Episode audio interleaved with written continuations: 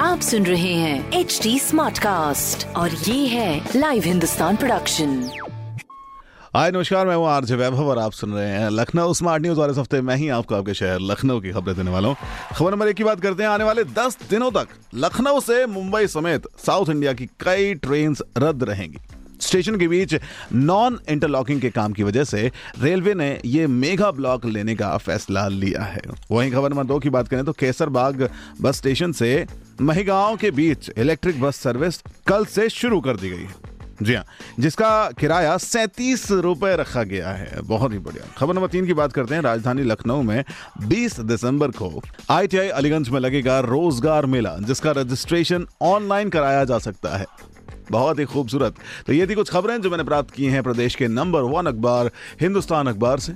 अगर आपका कोई सवाल है, आप हमसे कनेक्ट हो सकते हैं हमारे सोशल मीडिया हैंडल पर। यस सोशल मीडिया हैंडल के लिए टाइप करना होगा आपको at the rate H T smart cast for Facebook Instagram and Twitter वहीं ऐसे ही पॉडकास्ट सुनने के लिए लॉग ऑन करें W W W dot H T smart cast dot com पर।